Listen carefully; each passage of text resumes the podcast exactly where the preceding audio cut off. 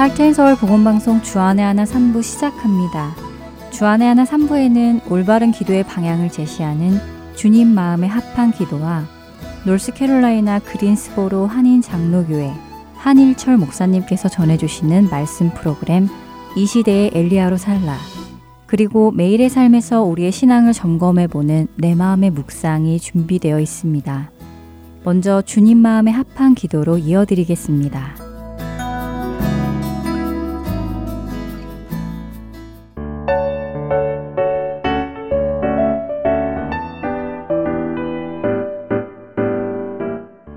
애청자 여러분 안녕하세요. 여러분과 함께 성경 속의 기도들을 살펴보며 우리의 기도를 돌아보는 시간 주님 마음에 합한 기도 진행의 민경은입니다. 지난 첫 시간 우리는 주님 마음에 합한 기도를 배워야 하는 이유와 목적에 대해서 나누었는데요. 얼마나 많이 기도하느냐 하는 것도 중요하지만 그것보다 기도의 방향과 기준이 더 중요하다는 말씀을 나누었습니다. 사실 지금에 와서 저의 신앙생활을 돌아보니까요. 20대 중반에 예수님을 알게 되었고 신앙생활을 시작은 했지만 기도는 이미 오래전부터 해왔었더라고요. 어떤 기도였느냐고요? 어릴 때에는 선물을 받기 위해 산타 할아버지한테 기도를 했고요. 명절이 되면 하늘에 떠 있는 둥근 달을 보며 기도하기도 했습니다. 또 틈틈이 부모님을 따라 절에 함께 다니며 불상 앞에 가서 잘 살게 해달라고 기도도 했었고요. 친구를 따라간 성당에서 성모 마리아 앞에서도 고개 숙여 기도를 했었지요.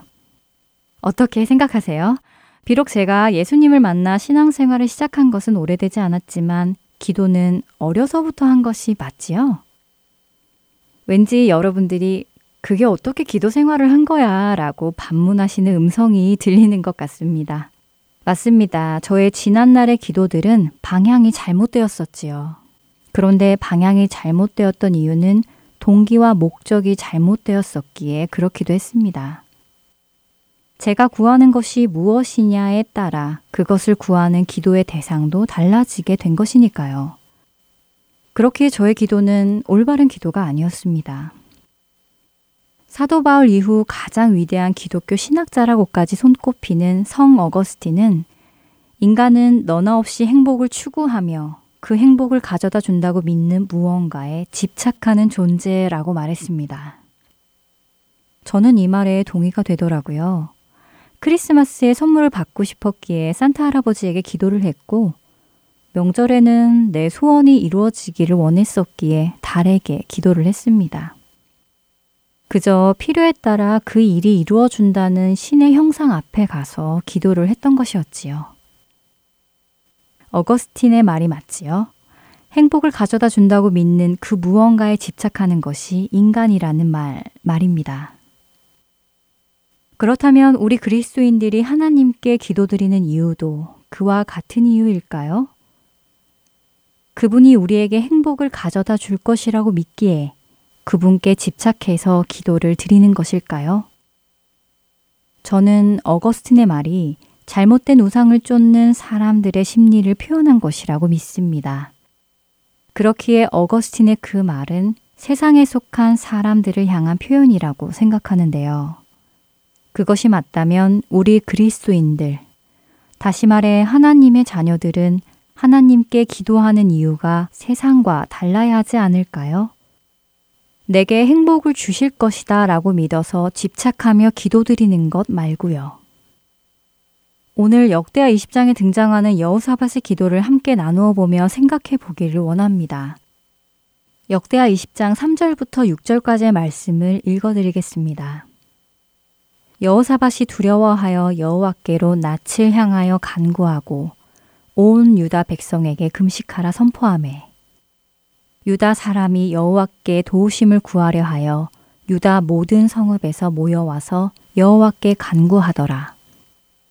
여호사밧이 여호와의 전 셋들 앞에서 유다와 예루살렘의 회중 가운데 서서 이르되 우리 조상들의 하나님 여호와여 주는 하늘에서의 하나님이 아니시니이까 이방 사람들의 모든 나라를 다스리지 아니하시나이까 주의 손에 권세와 능력이 있사오니 능히 주와 맞설 사람이 없나이다. 여호사밧은 솔로몬 시대 이후로 나뉘어진 남유다와 북이스라엘에서 남유다 7대 왕으로 아버지 아사 왕을 본받아 여호와 보시기에 정직하게 행했던 왕이었습니다. 그가 치리할 때 남유다가 강성해지는 듯 보였으나 20장 1절에서 모압 자손과 암몬 자손들이 마온 사람들과 함께 와서 여호사밧을 치고자 한지라라며 남유다와 여호사밧을 향한 위험이 그들 앞에 드리워지게 되었지요. 그 당시 모압 암몬 그리고 마온 사람들을 합친 연합 군대의 규모가 너무 커서 남유다 군대 규모와 비교할 수가 없었다고 합니다. 남유다 왕으로서 그는 얼마나 두려웠을까요? 규모가 큰 연합군이 자신을 치러 왔으니 말입니다. 그런 여호사밧이 두려움 속에서 가장 먼저 한 일은 여호와께로 낯을 향하여 여호와를 찾고 부르짖는 일이었습니다. 그는 이 두렵고 어려운 상황 속에서 왜 하나님께 기도를 했을까요? 왜 하나님의 이름을 불렀을까요? 다른 나라에게 도움을 요청하거나 군대 장관들과 장로들을 불러 어떻게 하면 좋겠느냐고 의견을 묻지도 않고 말입니다. 그 이유는 여호사밧은 하나님이 누구신지 정확히 알고 있었기 때문입니다. 여호사밧의 기도를 살펴보면 먼저 우리 조상들의 하나님 여호와여라며 주님을 부르지요. 그리고 그 하나님을 하늘에서의 하나님이라고 칭하고 이방 사람들의 모든 나라를 다스리시는 하나님이시라고 칭하지요. 또 계속해서 모든 권세와 능력이 주의 손에 있다고 고백합니다. 그렇습니다. 여호사밧은 하나님이 누구신지 그분이 어떤 분이신지 알고 있었기에 지금의 상황에서 자신이 찾을 분은 사람이 아니라 자기 민족의 하나님 여호와이신 것을 알고 있는 것이지요. 우리 역시 하나님은 이 세상의 주권자이시며 창조주이시며 통치자이시라는 것을 알고 있습니다. 또한 모든 권세와 능력이 주의 손에 있는 것도 알고 있지요. 그런데 우리에게 막상 어려운 일이 닥칠 때는 대부분의 우리는 다른 곳에서 먼저 도움을 찾으려 합니다. 어떤 사람에게서나 어떤 제도에서나 여러 방법을 찾아보는 경우가 많이 있습니다. 우리와 여호사밧의 다른 점은 무엇일까요? 여호사밧은 진정으로 하나님이 그러신 분이시다라는 것을 알고 그 믿음이 있었기 때문이 아닐까요? 자기들의 조상 아브라함으로부터 함께 하신 그 하나님, 출애굽 이후부터 자기 조상들을 지켜 지금껏 인도하신 그 하나님을 믿고 있기에 두려움과 어려움 속에서 하나님을 가장 먼저 찾은 것이 아닐까요? 여호사밧은 삶에서 일어나는 모든 일들이 그분의 손안에 있다는 것을 알고 있기에 그분의 이름을 부르는 것이었습니다. 그렇게 하나님을 알고 그분을 믿고 기도드린 여호사밧의 기도는 어떻게 응답되었을까요? 여호와께서 이같이 너희에게 말씀하시기를 너희는 이 큰 무리로 말미암아 두려워하거나 놀라지 말라. 이 전쟁은 너희에게 속한 것이 아니요 하나님께 속한 것이니라. 역대하 20장 15절에서 이렇게 선포하신 후 하나님은 그들에게 승리를 주셨습니다. 전혀 비교할 수 없는 연합군을 상대로 말이지요. 여러분은 여러분이 기도드리는 대상인 그 하나님을 잘 알고 계시는지요? 그분이 어떤 분이신지, 그분의 성품은 어떻고, 그분이 행하신 일은 어떤 일인지 알고 기도 드리고 계시는지요. 여러분이 친히 경험하신 그 하나님을 믿음으로 부르시며 기도를 시작해 보시는 것은 어떨까요? 살아계신 하나님, 나의 삶의 주인 되시는 하나님. 한국에서부터 미국까지 불러주시고 인도하시고 보호하고 계시는 나의 하나님. 지금 이 시간까지 먹이시고 입히시고 늘 부족함 없이 채워주시는 나의 하나님. 어떠세요? 여러분의 삶에서 행하신 하나님을 하나하나 되새기며 불러보시며 주님께 기도를 드려보시면 그분을 향한 믿음 안에서 기도 드릴 수 있으실 것입니다. 주님 마음에 합한 기도 다음 시간에 뵙겠습니다. 안녕히 계세요.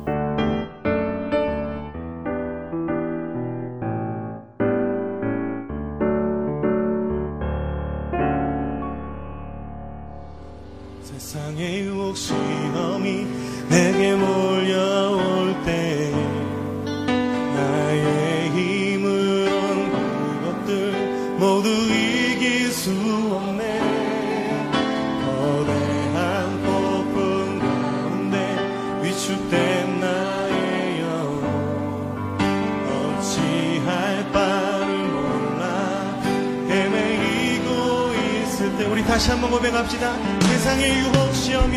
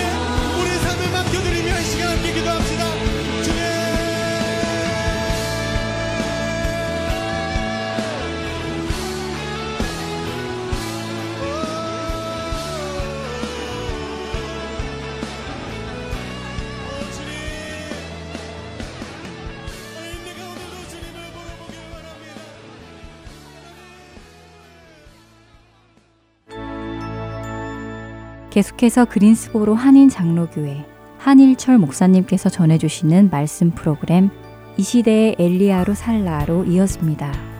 오늘은 엘리야에게 내리신 명령이라는 주제로 말씀 전해주십니다. 네, 불과 얼마 전까지만 해도 한국에서 남편 후보감으로 아주 높은 랭킹에 있는 사람이 바로 목사입니다. 원래는 목사가 남편감으로 그렇게 랭킹이 높지 않았어요. 아주 밑, 밑에 있었습니다. 목사 그러면 아무도 어, 시집까지 아니하려는 어, 그런 남편감이었습니다. 그런데 어떻게 이렇게 랭킹이 높을 수 있을까? 아마도 개척교회를 하며 고생고생하는 것은 생각지 않고 아마 중형교회나 대형교회를 담임하면서 대접받는 담임 목사들의 모습을 혹 기대한 것은 아닌가 이렇게 생각할 수 있어요.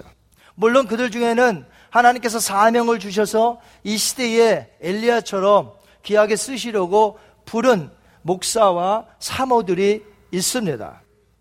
그럼에도 불구하고 목사가 신랑감 후보로 굉장히 높은 랭킹에 랭크되어 있다는 사실은 왠지 그 사람이 목회를 하면서 하나님의 영광과 주를 위한 것보다는 목회를 통해 내가 좀 더 얻고자 하는 것이 없는가 이렇게 우리가 생각해 볼 수가 있을 것 같아요.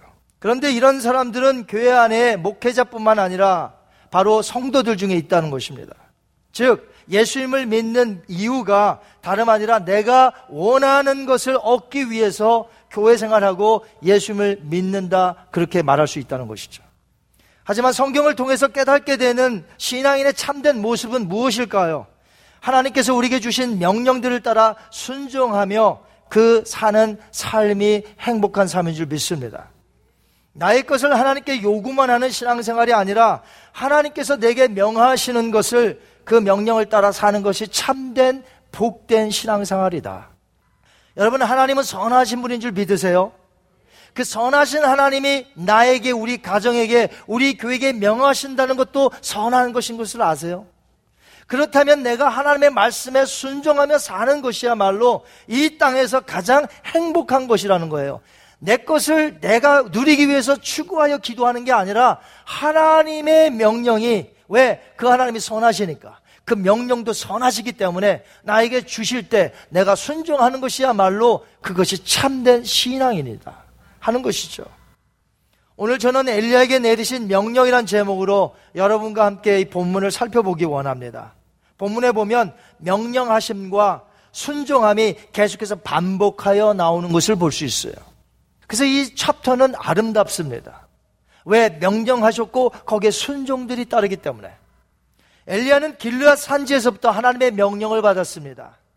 요단강을 건너서 이스라엘 북쪽 왕의 수도 사마리아 성에 들어가서 악한 왕에게 이제 비가 내리지 않을 것을 심판의 메시지로 정면 도전하라는 것이었어요. 전후 문맥을 살펴보면 학자들의 주장처럼 이미 북왕국 이스라엘은 비가 오지 않았어요. 수개월 동안에. 이미. 그 이유를 알려면 이스라엘에서 비가 내리는 이 우기철과 비가 오지 않는 건기철이 있다는 것을 우리가 좀 알 필요가 있습니다. 우기철에는 세 가지의 비가 내리는데요. 한번 따라 하실까요? 이른 비, 겨울 비, 늦은 비. 이른 비는 10월에서 11월에 내리는 비예요. 이 비가 많이 내리면 그 해에 풍요가 이릅니다. 12월에서 2월까지는 많은 양의 비가 이제 내리게 되는데 이 비를 가리켜서 겨울비라고 말합니다. 이때 많은 양의 비가 내리지 않으면 그 한 해가 힘들어지는 것이에요. 지난번 3월 초에 성지순례 갔다가 이스라엘과 요르단이 다 같은 지역이거든요, 거의. 그 지역의 가이드들께서 하시는 말씀이 무엇이냐면 이 비가 오지 않아서 힘들다는 거예요, 올해. 그 비는 겨울비를 얘기하는 겁니다. 겨울비가 많이 내리지 않아서 걱정이라고. 그런데 마침 저희가 거기 갔을 때에 비가 오는 거예요. 저희가 순례를 다 마치고 호텔 들어가면 비 오고 또 나오면 비가 안 오고 거의 순례할 때는 낮에는 비가 안 오다가 마지막에 비가 왔어요. 근데 보니까 비가 내리는데 우리는 비 오면 어떻게 하죠? 우산 쓰고 다니는데 거기는 비를 맞고 다녀요. 이렇게 축복의 비를 왜 우산 쓰고 다니냐는 거죠. 거긴 비가 생명이에요. 비가 와야 돼. 근데 비 온다고 거기서 우산 쓰고 이런 건 안 해요. 우기철의 마지막 비는 늦은 비입니다. 늦은 비는 3월과 4월에 내려요. 3월과 4월에 내리는 비로서 이 비가 많이 내리면 농작물의 곡식을 많이 수확하는데 도움이 되는 비예요. 그 늦은 비가 이게 축복이에요. 그렇다면 상식적으로 5월부터 9월까지는 비가 온다 안 온다? 안 온다. 비가 안 오는 거예요.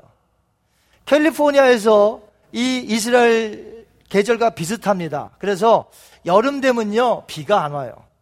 저희는 이렇게 야외 예배 올 때가 되면 어떻습니까? 그 전서부터 뭐 기도하죠? 하나님 비 오지 않게 하소서.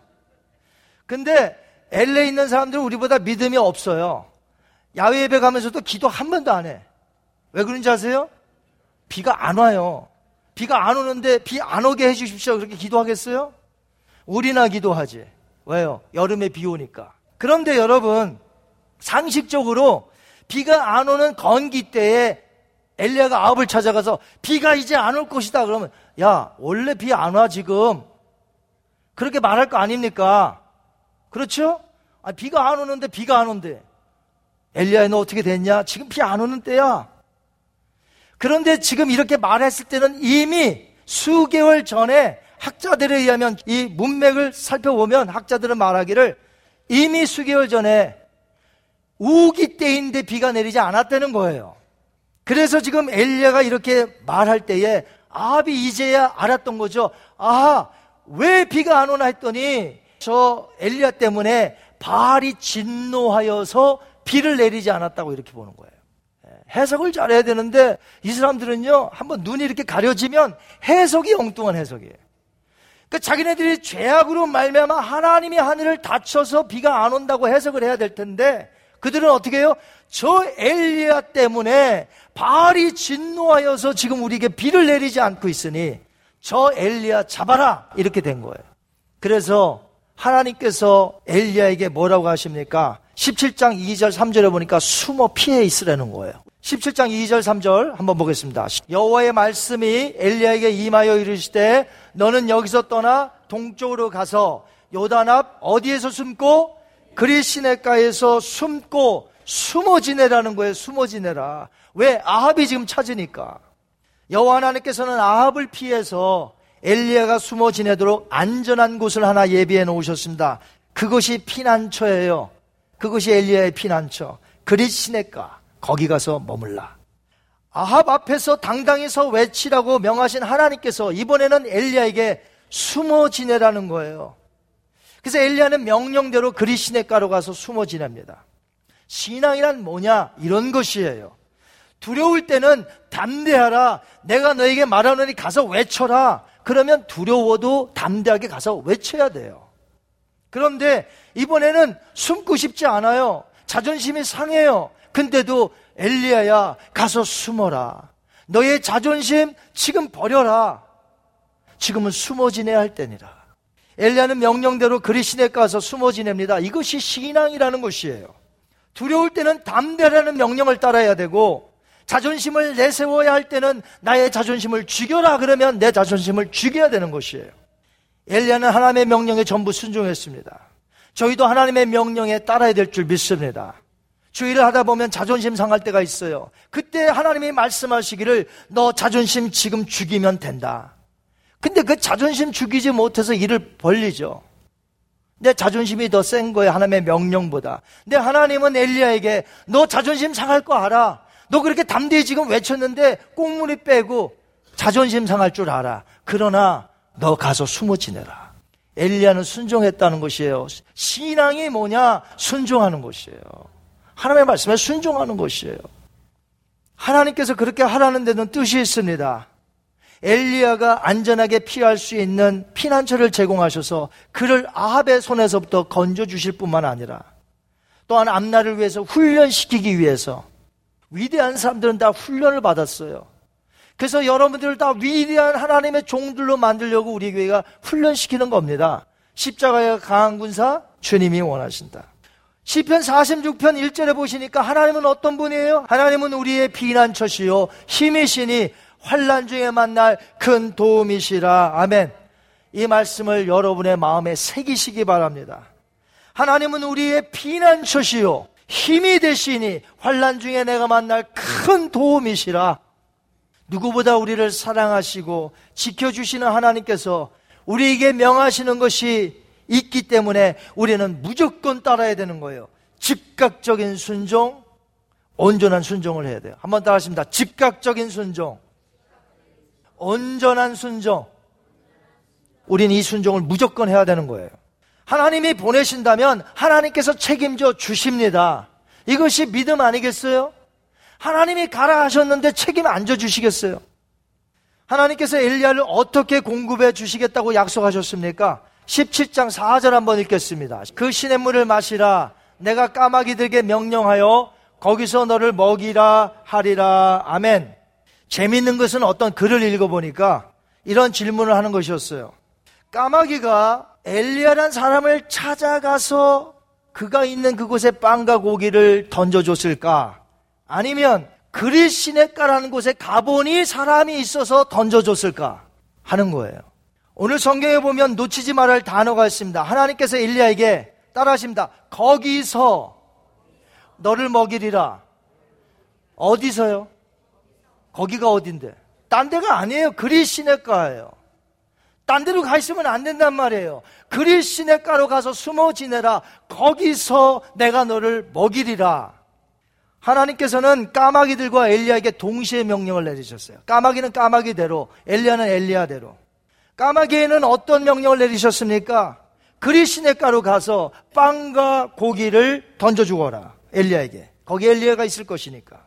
엘리야에게는요, 너는 그리 시내가로 가서 거기서 까마귀를 기다리라. 그들이 너를 먹이리라.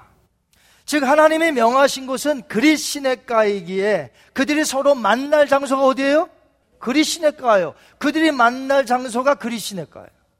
그리스에 해당되는 케리트라는 히브리어 단어는 어디서 파생됐냐면 이 단어에 파생된 뜻이 분리, 단절이란 뜻이에요.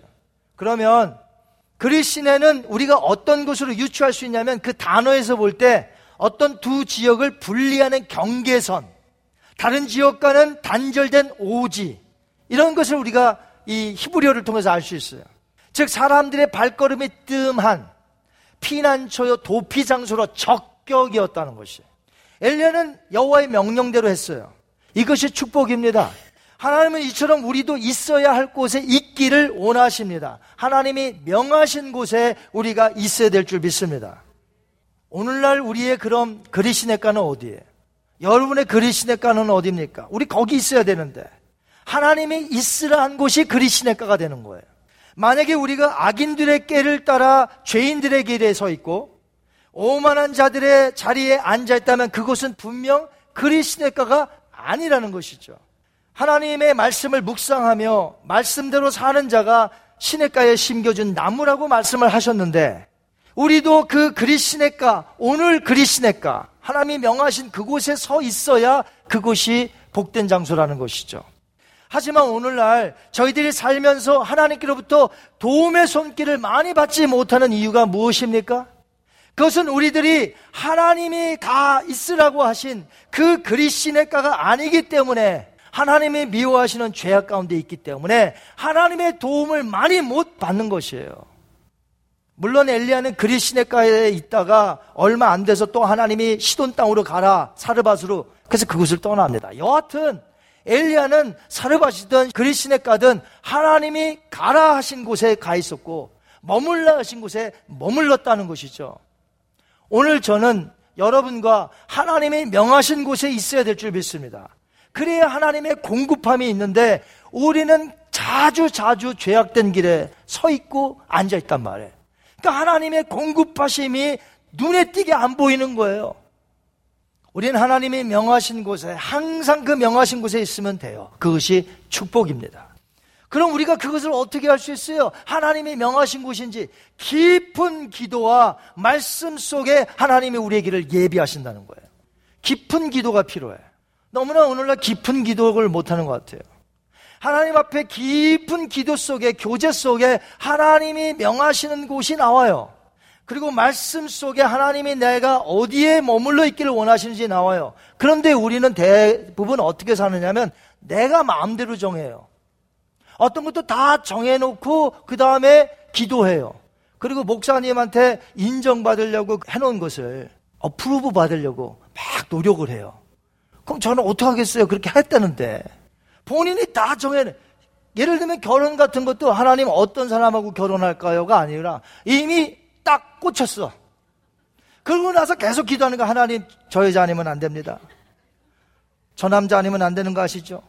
근데 예수님을 안 믿어. 그래갖고 목사님한테 와서 이제 이렇게 상담을 하면 야 그건 아닌데 그러면 하, 내가 전도할 거고요. 어떡할 거고요. 어떡할 거고요. 이미 마음속에 다 정해놓고 그거 뭐 하자는 겁니까? 깊은 기도를 통해서 하나님께 간구할 때 하나님이 내가 머물러야 할 곳을 가르쳐 주신다 이거죠. 말씀을 통해서 깊이 묵상하고 하나님의 말씀을 주야로 묵상할 때 하나님이 내가 서 있어야 될 곳이 바로 오늘날의 그리시네가라 이 말이죠. 그런데 대부분의 사람들이 그렇게 안 해요. 깊은 기도 안 하고 말씀 주야로 묵상 안 해요. 그러다 보니까 내 마음대로 정해요. 내가 마음대로. 그러니까 하나님의 도움의 손길이 약한 거예요. 죽으신 게 아니에요.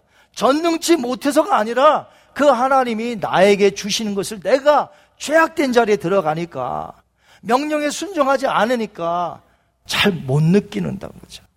엘리야는 그리시네가에서 철저히 하나님의 공급하심을 받는 체험을 합니다. 이상한 점은 왜 하나님께서 부정한 까마귀를 사용하셔서 빵과 고기를 날라다 주워 먹게 하셨을까? 이런 질문이죠.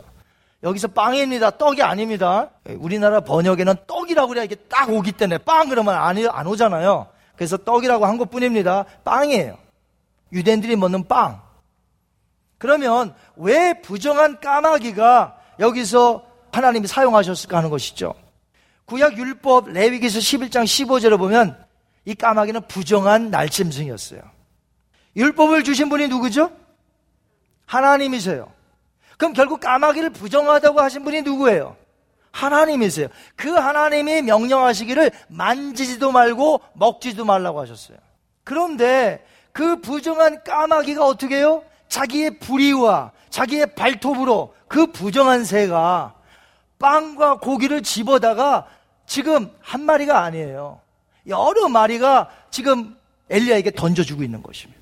참, 하나님은 얼마나 좋으신 분인지 제가 오늘 까마귀 설교할 줄 아시고 오다가 보통 이렇게 까마귀가 이제 길가에 짐승이 죽어 있으면 그거 이제 쪼 먹다가 차가 이렇게 오면 막 도망갔다가 또 오고 그러잖아요. 근데 이 까마귀는 제가 그렇게 가까이서 처음 봤어요. 오른쪽에 이 호수가 있고 거기에 이제 수풀들이 있습니다. 근데 보통은 길가에서 짐승을 쪼아 먹는데 이 까마귀는 수풀이 이렇게 한 마리가 있는데 제가 차가 지나가도 안 가요. 그래서 가까이서 봤어요. 그랬더니 진짜 까매. 눈이 눈이 무서워요. 불이 하, 정말 까마귀. 근데 하나님께서 이 부정한 까마귀를 사용하셨다는 것이에요. 하나님은 그럼 왜 까마귀를 사용하셨을까요? 하나님은 온 우주 만상을 창조하신 분이기 때문에 모든 것을 다 사용하실 수 있는 권한이 있으신 분이에요. 그분은 까마귀를 사용하시고 싶으면 까마귀를 사용하시고 무엇이든지 다 사용하시는 분이에요. 거기엔 모든 것이 다 포함되어 있어요. 어떤 책에서는 또 이런 질문을 해요. 여러분들 중에도 이런 질문을 하실 수 있는 분이 있을 거예요. 과연 그 까마귀들이 그 빵과 고기를 어디서 가져왔을까? 아마도 아합 왕의 식탁에서 가져왔을 것이다. 이렇게 해석을 해놓은 걸 봤어요. 참 재밌죠? 예. 참 저는 거기까지 생각을 못 했는데 그 책에 보니까 그렇게 돼 있더라고요. 그럴 수도 있어요. 아합의 식탁에서 가져올 수도 있고 안 가져올 수도 있어요. 그건 중요한 게 아니에요. 여하튼 하나님이 명하셔서 엘리야를 공급해 주셨다는 것이 중요한 것이에요. 저는 요단강을 중심으로 이 동편 그리시네가에서 놀라운 공급을 받았던 엘리야. 그 엘리야를 생각해 보면서 예전에 이스라엘 백성들이 광야 40년 동안에 하나님께로부터 공급을 받았던 것을 한번 생각해 봤어요. 가나안 땅에 들어오기 직전에 요단 동편에서 어떤 일이 있었습니까? 하나님께서 40년 동안에 이스라엘 백성들에게 무엇을 내려주셨죠? 만나. 다른 말로 말하면 빵 같은 거예요. 그 다음에 고기를 주셨죠? 어떤 고기? 매출하기 때를 주셨어요. 자, 그러니까 가나안 요단강을 건너서 들어가기 직전까지 40년 동안을 먹었던 거예요. 그런데 이 가나안을 여호수아가 데리고 들어갑니다. 2세들을. 그리고 2세들을 데리고 들어가서 여리고라는 평지에 이제 정착을 했는데 그곳에서 가나안의 소산이라는 볶은 것들을 딱 입에 대는 순간 만나가 그쳤다 이렇게 돼 있어요. 그러니까 가나안 땅에 들어가서 한두 번은 먹었을 거예요.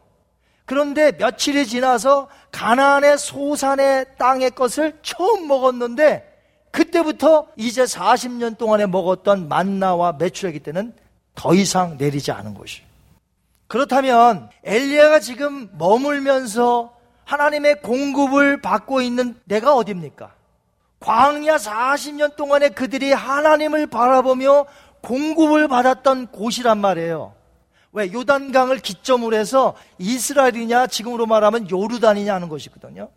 그러면 하나님께서 40년 동안 이스라엘 백성들에게 만나를 주셨던 이유가 뭡니까? 가나안 들어가기 직전까지 40년 동안 주신 이유가 신명기서 8장 3절 한번 보겠습니다. 사람이 떡으로만 사는 것이 아니요 여호와 입에서 나오는 모든 말씀으로 사는 줄을 너로 알게 하려 하심이니라. 아멘.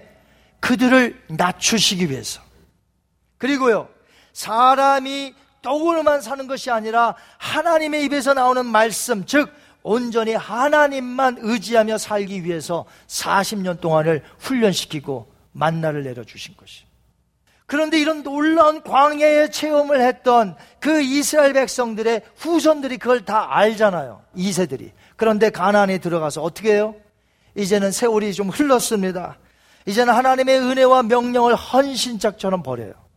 바알이 자신들을 지켜주고 보호해주며 풍요 가운데 먹을 것을 준다고 믿었기 때문에 하나님은 더 이상 그들 위에 하늘의 문을 열어 두실 수가 없었어요. 그래서 하늘의 문을 닫으신 것입니다. 반면에 엘리야는 어때요? 그 이스라엘 땅에서 데리고 나와서 이스라엘 백성들이 광야 생활 가운데 요단 동편에서 40년 동안 먹이신 것처럼 그대로 재현시켜요. 하나님이 명하여 까마귀를 보내셔서 하늘에서부터 뚝뚝 떨어집니다. 뭐가요? 빵과 고기가. 마치 40년 동안 광야에서 그들이 먹었던 만나와 매출하기 때처럼. 오늘 우리가 살고 있는 이 시대에 의지해야 될 분이 누굴까요? 누가 우리를 날마다 공급해 줍니까? 우린 성경에 기록된 하나님이 지금 우리가 섬기는 살아계신 동일한 하나님이심을 믿어야 될 줄 믿습니다. 동일하신 분이에요. 어제나 오늘이나 영원토록 동일하신 그 하나님. 광야에서 이스라엘을 먹이셨던 그 하나님. 또 엘리야를 요단 동편에 보내셔서 초자연적으로 먹여 주셨던 하나님이 지금 우리를 먹이시고 입히시고 우리를 인도하신다는 것이에요. 이제 엘리야가 기도했던 것처럼 비 한 방울, 이슬 한 방울 내리지 않게 되었어요. 그래서 그리시네가가 곧 마르고 말았습니다. 이제 하나님께서 그리시네가에서 또 명령을 내리십니다. 엘리야에게. 17장 8절 9절 볼까요? 어떤 명령을 내리시는지. 여호와의 말씀이 엘리야에게 임하여 이르시되 너는 일어나 시돈에 속한 사르밧으로 가서 거기 머물라. 내가 그곳 과부에게 명령하여 내게 음식을 주게 하였느니라. 아멘. 사르밧이라는 시돈에 속한 곳으로 가라고 하십니다. 여기는 그리시네가에서 100마일가량 떨어진 곳이에요. 북쪽으로 올라갑니다. 100마일. 여러분 100마일이면 차로 1시간 반 걸립니다. 이거 걸어가려면 얼마나 걸릴까요? 얼마나 힘들겠습니까? 또 무엇보다도 그 사르밧이 속한 시돈이란 나라가 어느 나라예요? 이세벨의 나라예요. 그런데 하나님께서 바알 숭배가 지금 만연되어 있는 이세벨의 나라로 가서 숨어 있으라는 거예요. 내가 과부에게 너의 먹을 것을 책임져 줄 테니까. 가는 길도 험하지만 바알 숭배가 만연된 이세벨의 나라에 가서 머물라는 하나님의 명령. 엘리야 입장에서는 얼마든지 요나처럼 싫습니다. 난 안 가겠습니다. 라고 말할 수 있어요. 그러나 엘리야는 하나님의 명령에 또다시 순종합니다. 하나님께서는 거기 있는 과부로 하여금 엘리야에게 먹을 것을 제공해 주시겠다는 거예요. 그러나 그 여인이 정확히 누구인지는 가르쳐 주지 않았습니다. 어떻게 생겼고 외모가 어떻고 뭐 몇 번지 주소가 뭐고 이거 가르쳐 주지 않았어요. 그냥 가려는 거예요. 그래서 엘리야는 100마일 되는 데를 순종하면서 가면서 아마 속으로 이렇게 기도하며 계속해서 갔을 것입니다. 하나님, 저로 하여금 하나님이 예비하신 그 과부를 순적하게 만나게 하여 주시옵소서. 아브라함의 종 엘리에셀이 어떻게 했습니까? 종을 불러서 엘리에셀, 지금 가서 내 아들의 신부감을 내 고향 가서 구해오너라. 때 엘리에셀은 누군지도 몰라. 낯선 곳이에요. 어떤 여인이 며느리를 까면 될지 몰라요. 그러면서 그곳에 도착하면서 기도했습니다. 하나님, 나로 하여금 주인의 아들의 신부감을 순적하게 만나게 하여 주옵소서. 기도하자마자 어떤 일이 생겼어요? 리브가가 물통 가지고 물 길러 나왔어요. 지금 엘리야가 하나님의 말씀대로 순종하여 가기 싫지만 멀기도 하고 우상숭배가 난무한 그 이세벨의 나라 가기 싫지만 순종해 갔더니 가면서 기도했겠죠. 하나님 나로 하여금 순족하게 만나게 하옵소서. 그 과부를 순족하게 만나게 하옵소서. 가자마자 성경에 보니까 성문에서 누가 나와서 나뭇가지를 주서요? 과부가 어떤 과부? 하나님이 예비해 놓으신 과부가. 신앙생활이라는 건 뭐냐면 하나님이 명령하신 것에 우리는 순종하면 되는 거예요. 그리고 아침마다 기도하십시오. 하나님 아버지, 내가 오늘 순종하겠습니다. 그런데 하나님이 오늘 나에게 순종하라 하셨으니 순종하겠는데 만날 사람을 순적하게 만나게 하여 주옵소서. 그러면 하나님이 만나게 해주신단 말이에요. 그 일을 이룰 수 있는 고난이 있는 사람을 만나게 해주신단 말이에요.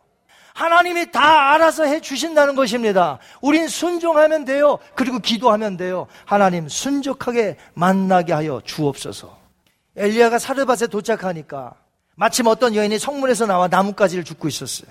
엘리야는 이 여인이 아닐까 싶어서 마실 물을 달라고 부탁해 봅니다.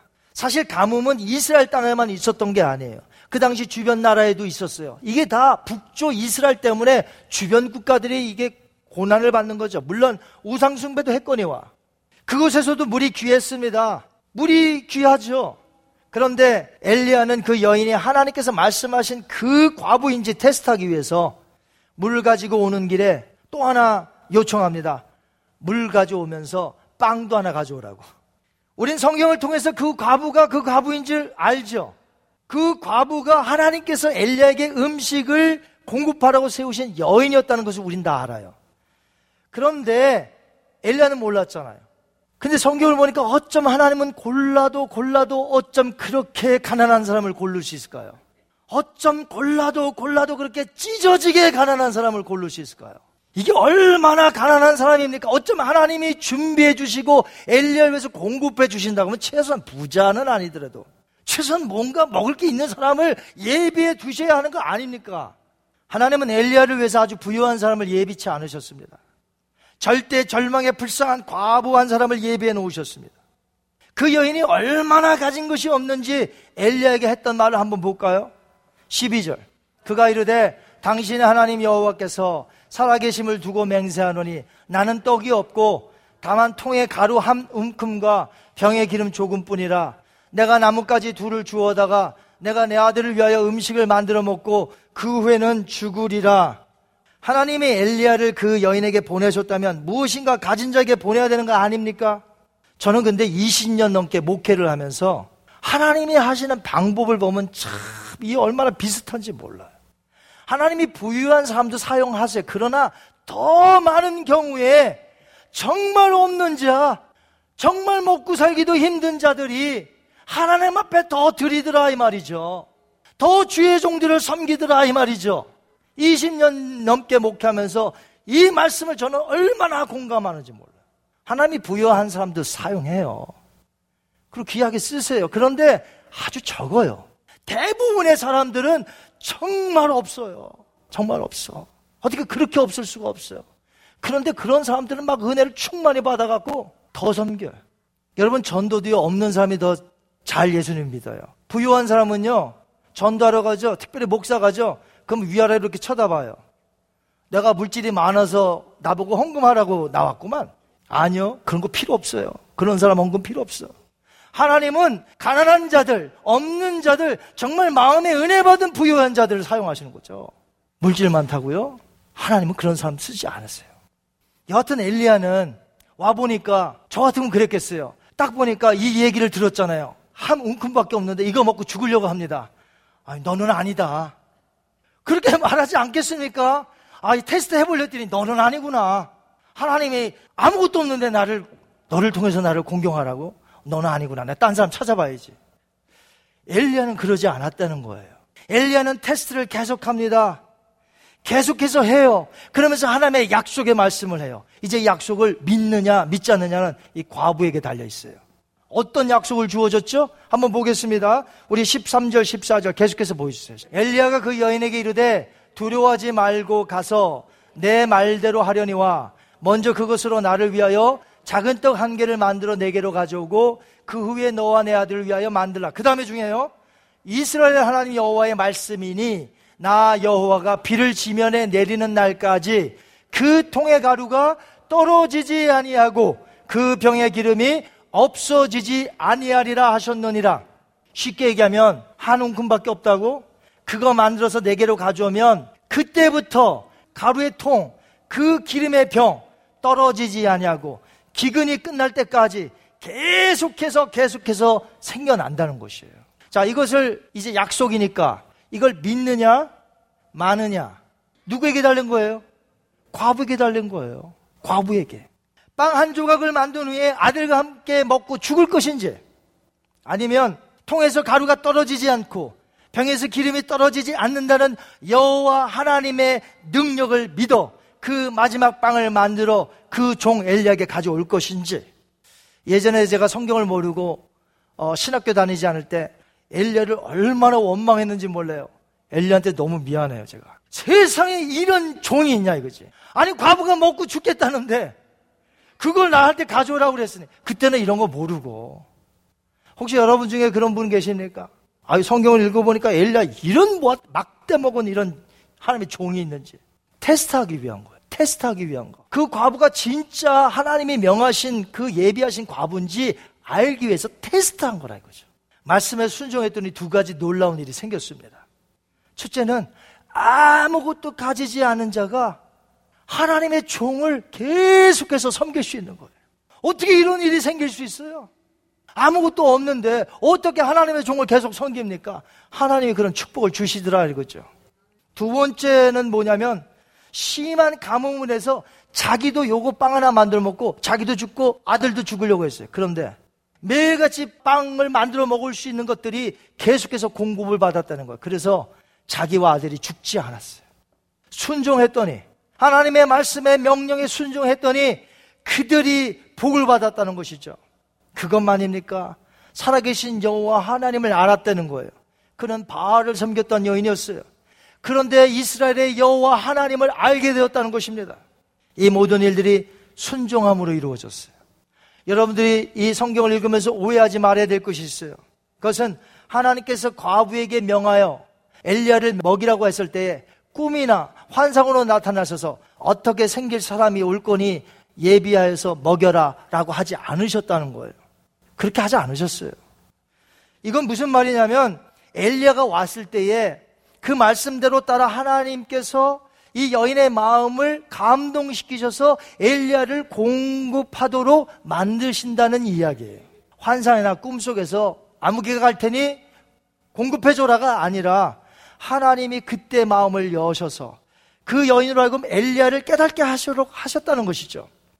어떤 일이랑 똑같냐면 사도행전 16장에 보니까 이 루디아라는 여인이 나와요. 그때 바울의 말을 듣고자 이렇게 갔는데 성령께서 그의 마음의 문을 열어주셔요. 그래서 그 마음의 말씀을 듣고 세례를 받게 되어 예수님을 믿게 됩니다. 마찬가지로 이 사르밧 가부에게 그때 하나님이 역사하셔서 마음의 문을 열게 하시고 그 말씀을 받아들이게 하시고 순종하게 하셔서 끝내는 엘리야를 공급한 게 누구예요? 하나님이시지만 실제로는 이 여인이잖아요. 여인에게서부터 계속해서 나오는 것으로 엘리야를 공급했다는 것이죠. 하나님은 그렇게 하시는 것이에요. 조금 전까지만 해도 소망이 전혀 없었던 사르밧 과부에게 놀란 반전의 삶이 찾아왔습니다. 바알 우상이 숭배가 만연했던 곳에서 이 얼마나 귀하고 놀라운 일입니까? 여호와 하나님을 섬겼던 이스라엘 땅에서는 바알을 섬기는데 바알만 섬기는 시돈 땅 사르밧에서는 여호와 하나님의 말씀을 믿고 행했다는 것은 놀라운 일이 아닐 수 없어요. 구약 시대의 요나서와 더불어 하나님께서 이방인들에게도 구원을 주시고 이방인들도 사랑하신다는 본문이 바로 오늘 이 말씀이라는 것이죠. 예수님은 나사렛에서 복음을 전하시니까 나사렛 사람들이 배척합니다. 저 고향 마리아의 아들이잖아. 요셉의 아들이잖아. 배척하는 거예요. 이스라엘 땅에 하나님의 백성인 땅에 예수님이 오셨는데 그들이 배척해요. 그래서 이 사렙대 가부, 사르밧 가부 똑같은 이야기입니다. 예를 들어 하나님이 엘리야를 이스라엘의 과부들에게 보내지 아니하시고 저 이방 나라 과부에게 보내셨다는 것을 예를 드십니다. 우리 한번 성경 볼까요? 누가복음 4장 25절. 내가 참으로 너에게 이르노니 엘리야 시대에 하늘이 3년 6개월 동안 닫히어 온 땅에 큰 흉년이 들었을 때에 이스라엘에 많은 과부가 있었을 때 엘리야가 그 중 한 사람에게도 보냄을 받지 않고 오직 시돈 땅에 있는 사렙다 한 과부에게 뿐이었으며 아멘. 헛된 우상으로 인해서 소망 없이 살아가던 이방 여인 과부는 살아계신 여호와 하나님을 알게 되었습니다. 이스라엘 사람들은 하나님을 버리고 우상을 섬기는데 이방 여인은 그곳에서 하나님을 섬겼다는 것이에요. 이것이 구약에서 되어진 사건이에요. 신약 시대는 그리스도의 십자가로 말미암아 이제 모든 이방인들에게 복음이 전파됩니다. 선교사님들을 보냅니다. 교회가 이 일을 감당하게 합니다. 우리를 보내십니다. 우린 이 일에 힘써 감당해야 될 줄 믿습니다. 이방 여인은 가뭄이 끝나는 날까지 매일매일, 매일매일 이 통 안에서 먹었으면 그 다음날 없어야 되는데 또 생겨. 먹었으니까 그 다음날 없어야 되는데 또 생겨. 기름병에서도 기름이 생기고 가루 통 안에서도 가루가 생기고 이게 하나님이 하시는 거예요. 하나님은 불가능이 없으세요. 말씀으로 천지를 창조하셨는데 통 안에 가루 하나 못 만들겠어요. 그 여인은 매일같이 하나님의 은혜를 나누었습니다. 매일같이 그 여호와 하나님을 보았습니다. 바알이 아니라 이스라엘의 여호와 하나님 그 살아계신 분이 자기에게 그렇게 해주신다는 것을 매일같이 느꼈던 것이 아이러니컬하게도 정작 하나님의 말씀대로 따라 순종해야 할 이스라엘 백성들은 먹는 빵을 쌓아두고 더 먹기 위해서 바알을 따라갔어요. 하지만 바알을 섬기던 사르밧 과부는 먹는 빵보다 이스라엘 여호와 하나님의 말씀을 따라 순종했어요. 사람이 떡으로만 살 것이 아니요. 여호와 하나님에서 입에서 나오는 말씀으로 사느니라. 저와 여러분이 그렇게 사셔야 됩니다. 오늘 어떤 것이 축복된 삶이에요? 하나님의 말씀에 따라 순종하는 삶이 축복된 삶이에요. 엘리야와 까마귀 그리고 이방 여인 전부 하나님의 명령에 순종했습니다. 전부 까마귀도 미물인 까마귀도 순종했습니다. 순종을 통해서 하나님의 종이 생명을 연장받을 수 있었고 그 순종으로 말미암아 여인과 아들이 살아날 수 있었습니다. 오늘 여러분은 살아서 역사하시는 이 동일하신 엘리야의 하나님, 동일하신 사르밧 과부의 하나님, 그리고 그 당시 까마귀를 주관하셨던 능력의 창조주 하나님을 오늘 믿으십니까? 그렇다면 그 하나님의 말씀에 명령에 따라 순종하고 날마다 어떻게 기도해요? 오늘 내가 하나님 말씀에 순종하니 주여 오늘 순종하게 사람들을 만나게 하옵소서. 그렇게 기도하시고 날마다 승리하시는 여러분이 되시기를 주님의 이름으로 축원드리겠습니다.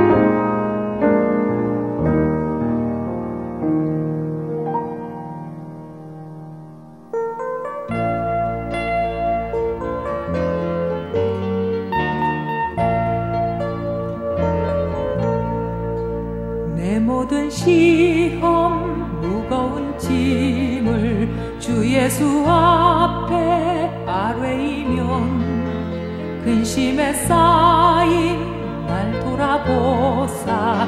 내 근심 모두 맡으시네. 무거운 짐을 나홀로 지고 견디다 못해 쓰러질 때 불쌍히 여겨 구원해 주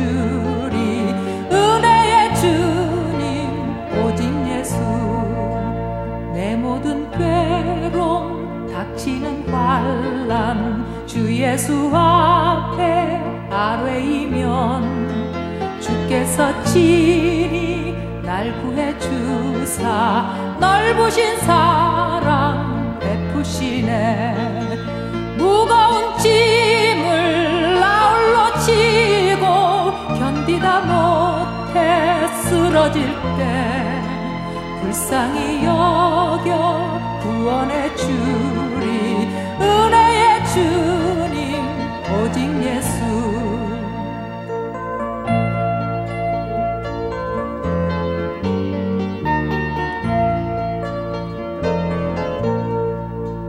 마음의 시험 무서운 죄를 주 예수 앞에 아뢰이면 예수는 나의 능력이 되사 세상을 이길 힘 주시네 무거운 짐을 나홀로 지고 견디다 못해 쓰러질 때 불쌍히 여겨 구원해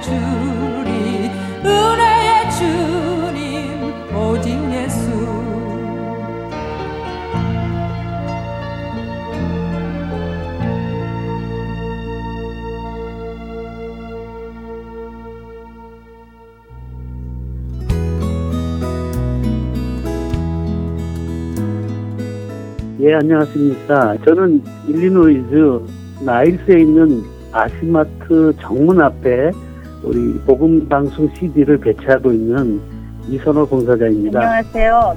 멤피스 테네시 하겐샵 오리엔탈 마켓을 하는 김종순입니다. 네, 저는 버지니아 세나빌 지역의 김영배입니다. 안녕하세요. 뉴저지 포트리에서 최준석 자원봉사자입니다.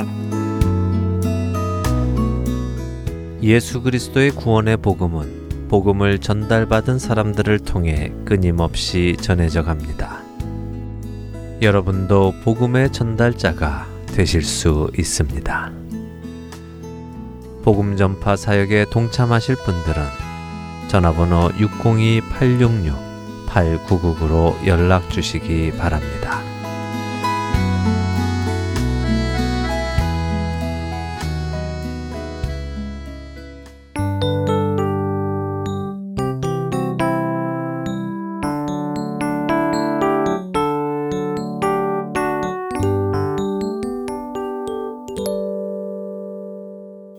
삶을 돌아보는 시간, 내 마음의 묵상 최미옥 아나운서가 진행해 주십니다.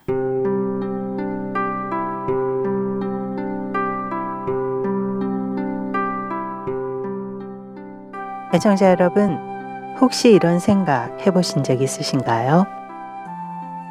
내일 일을 미리 알았으면 좋겠다 하는 생각 말입니다. 저는 가끔 내일 혹은 미래에 무슨 일이 일어날지, 미래의 나의 모습은 어떨지, 만일 앞으로의 삶을 답안지 보듯이 미리 다 알 수 있다면 얼마나 좋을까 하는 생각을 종종 해봅니다. 만일 그렇다면 지금 현재 제게 닥쳐오는 어려움도 소망을 가지고 지나갈 수 있고 지금의 평안함과 안락함 속에서도 겸손함을 가질 수 있을 텐데 하는 생각을 종종 해봅니다. 여러분은 어떠신지요? 우리의 삶은 다양하고 예측할 수 없는 일들로 가득합니다. 그런데 여러분은 이렇게 다양함 속에 있으면서 늘 하나님을 바라보며 살아가고 계십니까? 에베소서 3장 20절의 말씀처럼 우리가 구하는 것이나 생각하는 모든 것에 더 넘치도록 능히 하실 그 하나님을 믿고 의지하며 살아가고 계신가요? 때로 우리는 우리를 보호하고 계신다는 하나님의 약속을 깜빡 잊어버리기도 합니다.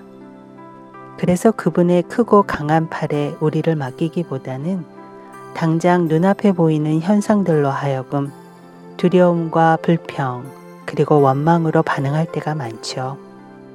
마치 애굽에서 구원받아 나온 이스라엘 민족이 광야에서 하나님을 원망한 것처럼 말입니다. 애굽 사람의 무거운 짐 밑에서 빼내어 라는 출애굽기 6장 6절 일부의 말씀처럼 하나님께서는 이스라엘 백성들을 애굽 사람들의 압제에서 구원해 주셨습니다. 이스라엘을 괴롭히던 애굽을 직접 벌하시고 출애굽한 후에도 하나님은 만나와 매출하기를 통해서 일용할 양식을 공급해 주셨죠. 출애굽한 이스라엘 민족은 이렇게 하나님의 보호하심과 공급에 대한 모든 증거를 직접 눈으로 또 삶으로 경험하는 은혜를 누렸습니다.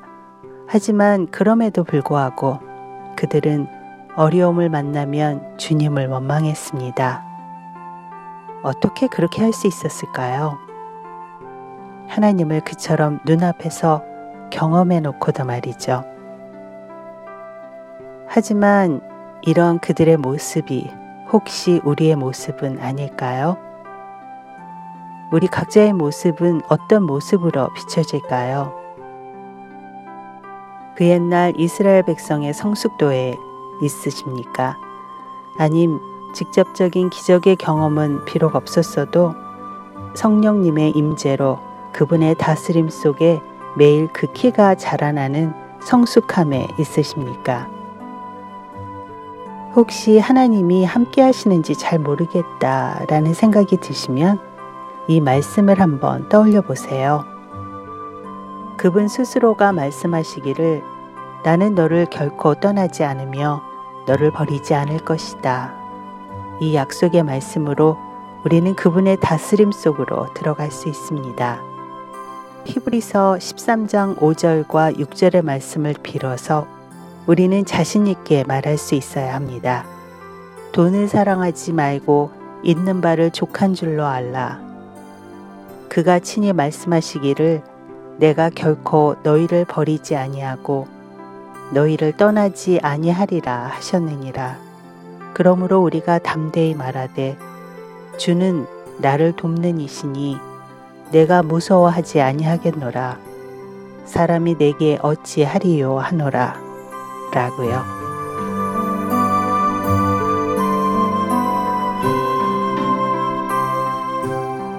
하늘에 계신 아버지, 어떠한 상황으로 인해서 제가 절망하거나 주님을 바라보지 못할 때 하나님이 능히 모든 은혜를 너희에게 넘치게 하시나니 이는 너희로 모든 일에 항상 모든 것이 넉넉하고 모든 착한 일을 넘치게 하게 하려 하심이라.